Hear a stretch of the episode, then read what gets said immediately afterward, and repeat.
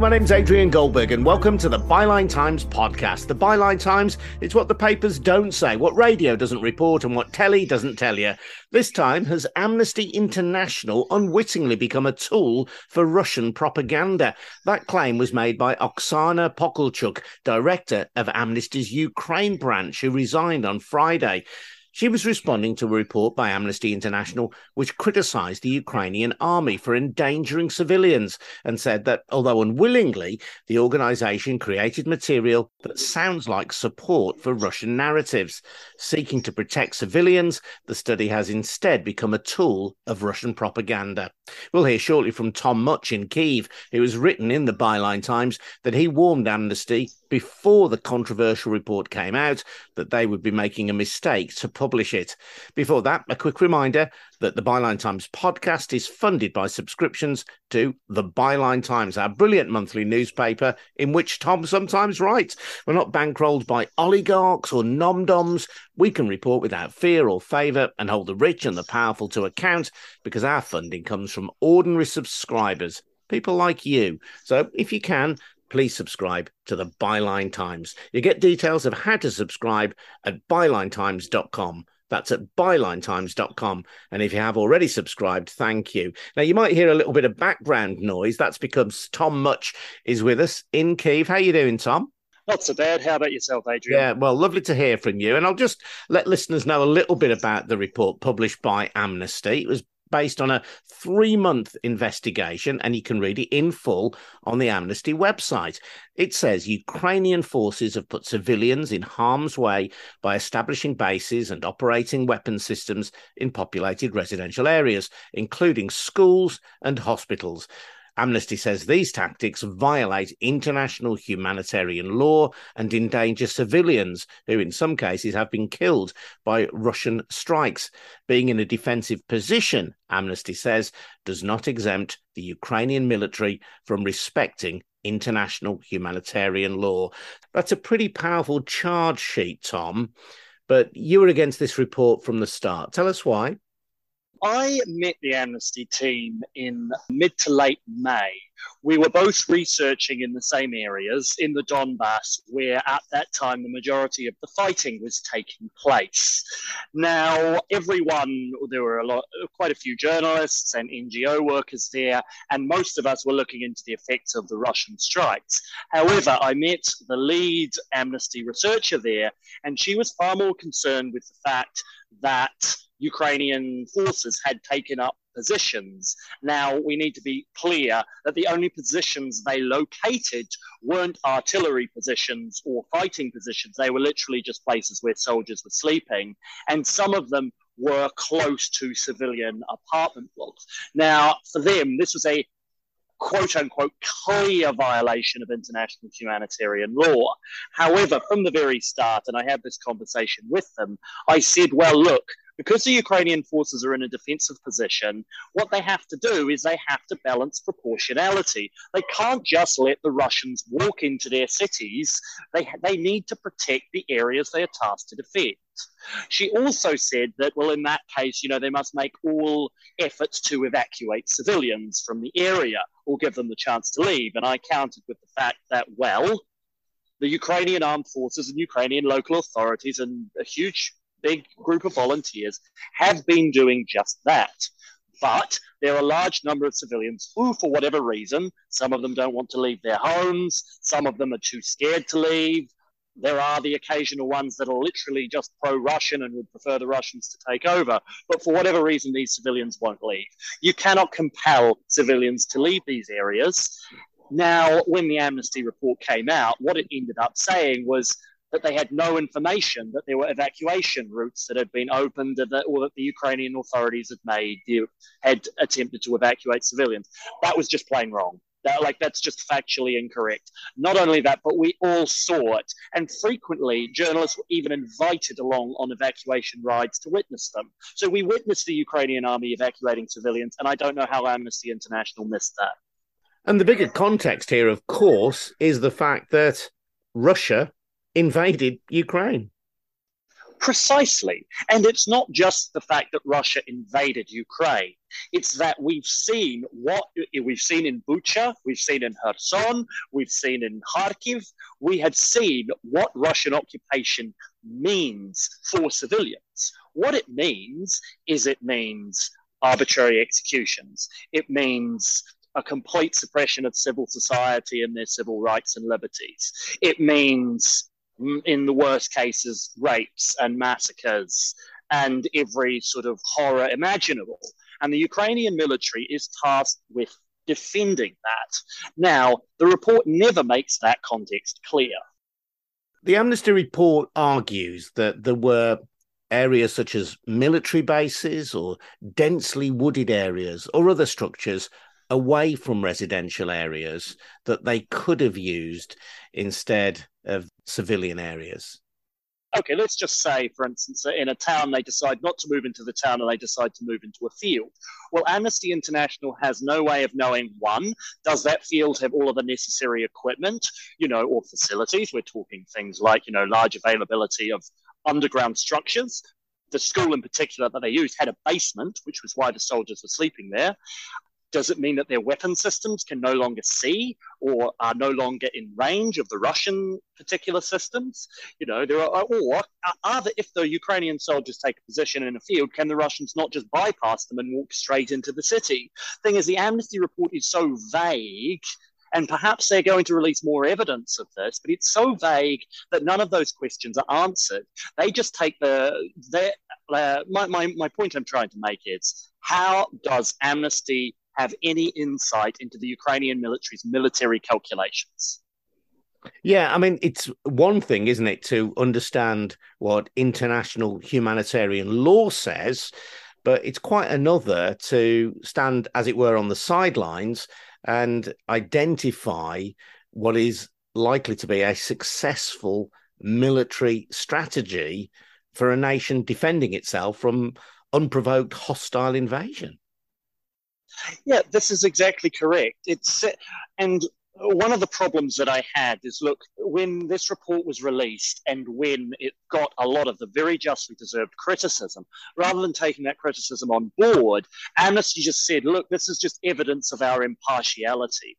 Now, what I suspect happened is that Amnesty International, in an attempt to prove that they were impartial, were in effect trying to pin something on the Ukrainian forces. So they can be like, look, we're even handed. We criticize the Russians when it's valid, we criticize the Ukrainians when it's valid. And as I made the point when I wrote in the Byline Times, I said this is a form of victim blaming in that it equates the invader with the invaded and the you know the aggressor with the with the with the person being attacked, with the country in this case being attacked.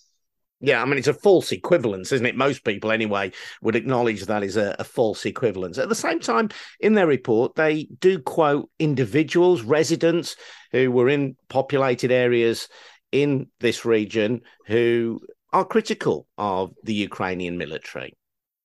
So there's two two ways to look at that. One, I'm not sitting here and saying that everything that the Ukrainian military has done is you know is perfect or is perfectly above board and there's it's very possible that there are individual cases where the Ukrainians have not gotten the balance between protecting civilians and their military strategy quite accurate in a war with you know an 800 kilometer front line and a huge amount of fighting that is going to happen in some cases there's just no way to avoid it the problem is is that amnesty made it out as if this was either intentional or systematic, and they did not provide any evidence of this being the case. The second thing is is that look, I also went to a car, like at the school in Bakhmut that was one of the issues in the report.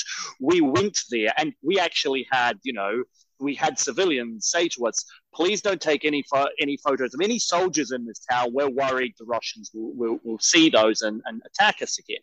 Now, this is a, a difficult situation because all of those civilians had been, uh, at least the ones we spoke to, had been offered the chance to, had one been told to evacuate and two been offered the chance to evacuate and had chosen not to. Now, it's very, very difficult, but in this situation, it's difficult to know what the Ukrainian military could have done more for them.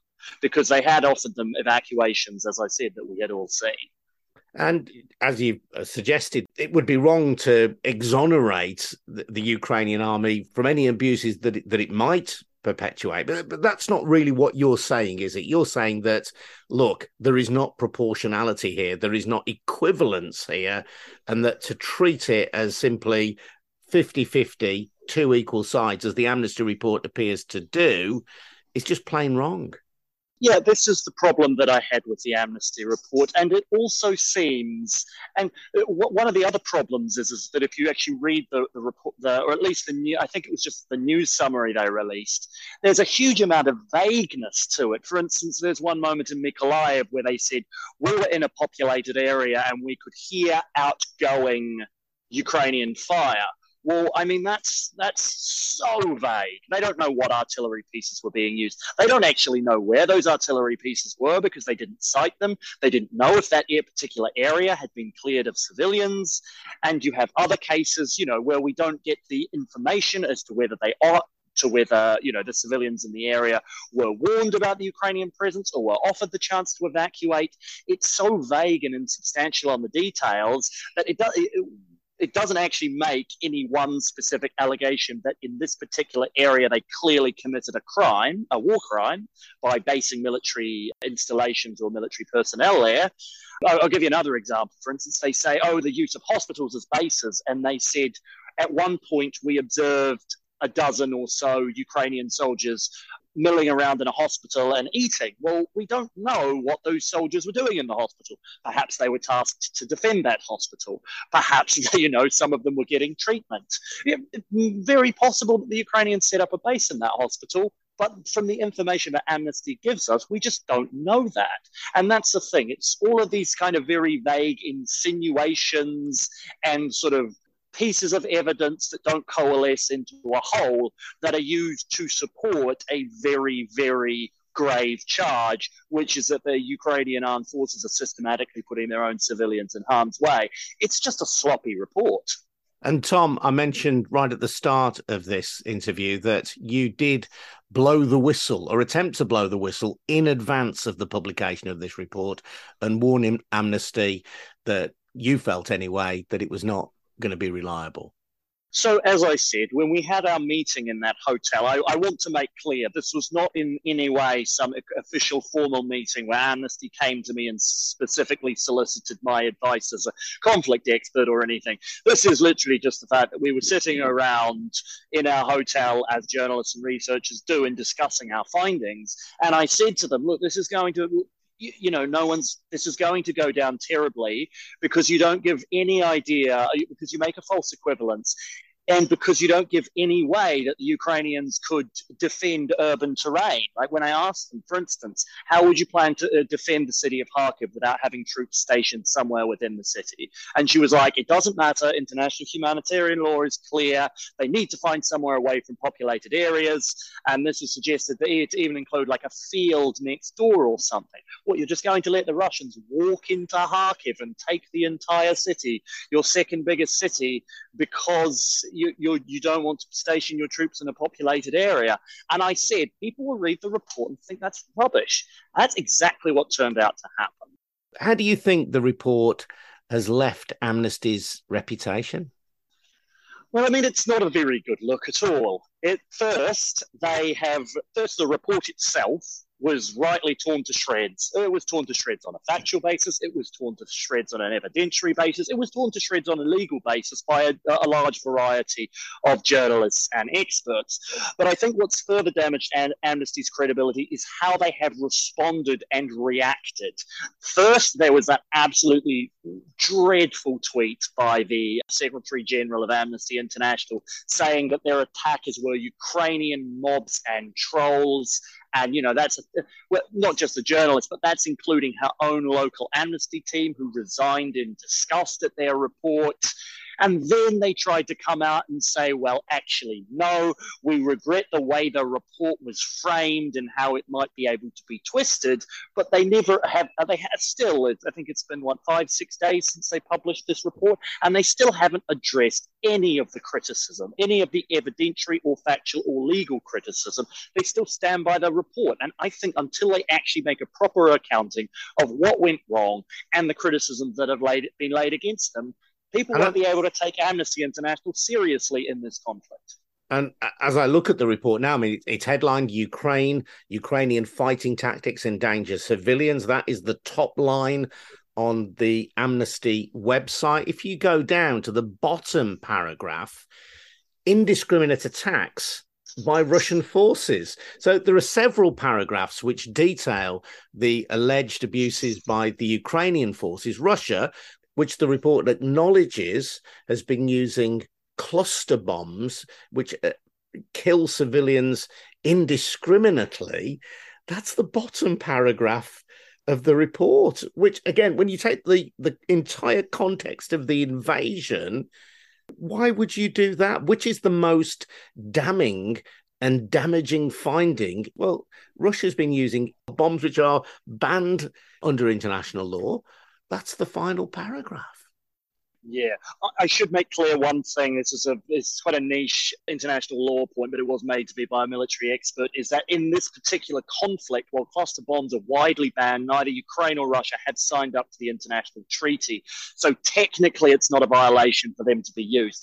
However, going back to the point about discrimination, if Russia's attacks are indiscriminate, that means that they're not discriminating between civilian and military targets the whole report is kind of pointless because it doesn't matter whether the Ukrainians are basing themselves within civilian infrastructure or not if the Russians are going to be completely indiscriminate in their attacks. And this is the worst part about the report is that we're already seeing the Russians you wave it around and be like, look, Amnesty International has verified what the Russian government has say, been saying all along. Schools and hospitals, whenever you see them attacked, there was always Ukrainian military in there in the next months, when, as they undoubtedly will, they will indiscriminately attack civilian areas, they will say Amnesty International proved that the Ukrainian forces are hiding everywhere. And it will be used by. This is why this is this report sloppiness is so important because it will be used in the future to justify future aggression against non-combatants. This sounds like a a dangerous naivety on the part of Amnesty.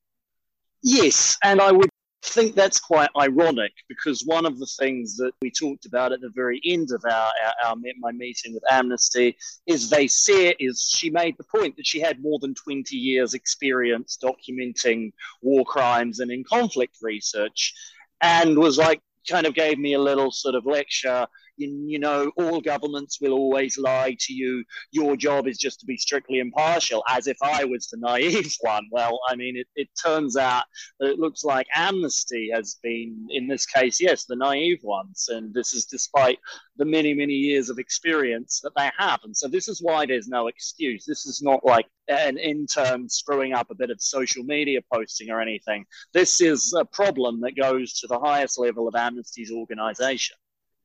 On your Byline Times article, you say that you contacted Amnesty International quite properly for a response to the claims you were going to make in the article. I've also contacted them. You said in your article that you'd heard nothing back from them. I've heard nothing back from them. Have you heard anything from them since by way of response? I haven't. I am talking to one other journalist who's doing an article, and he has had apparently they've not even designated anyone for comment on this. He said that they had responded to a few of the other claims, but that they haven't responded to any of the detailed criticism of the report yet. So, yeah, we're still really waiting for Amnesty to come out and say, you know, uh, this is our side of the story. This is our side of what was going on in Kramatorsk at the time. You asked them for response. You've had nothing. No, no, no one that I know has, uh, except for this one guy, has had a response. No. Okay. Well, if they do send a response, I've given them a deadline. If it's later than the deadline and I do get a response, I'll put it on the hosting page of the podcast so that people can see it. I'll also send it to you, Tom, so that you can update the Byline Times article. But in the meantime, thank you. That's uh, Tom Mutch in Kiev. Thank you very much indeed. And you can read more from people like Tom and other great writers on our website at bylinetimes.com and in our brilliant monthly newspaper, The Byline Times. Subscriptions to The Byline Times are what fund this podcast, so please support it if you can. It's also a great newspaper. Get more details at bylinetimes.com. I'm Adrian Goldberg. You've been listening to the Byline Times podcast. See you soon.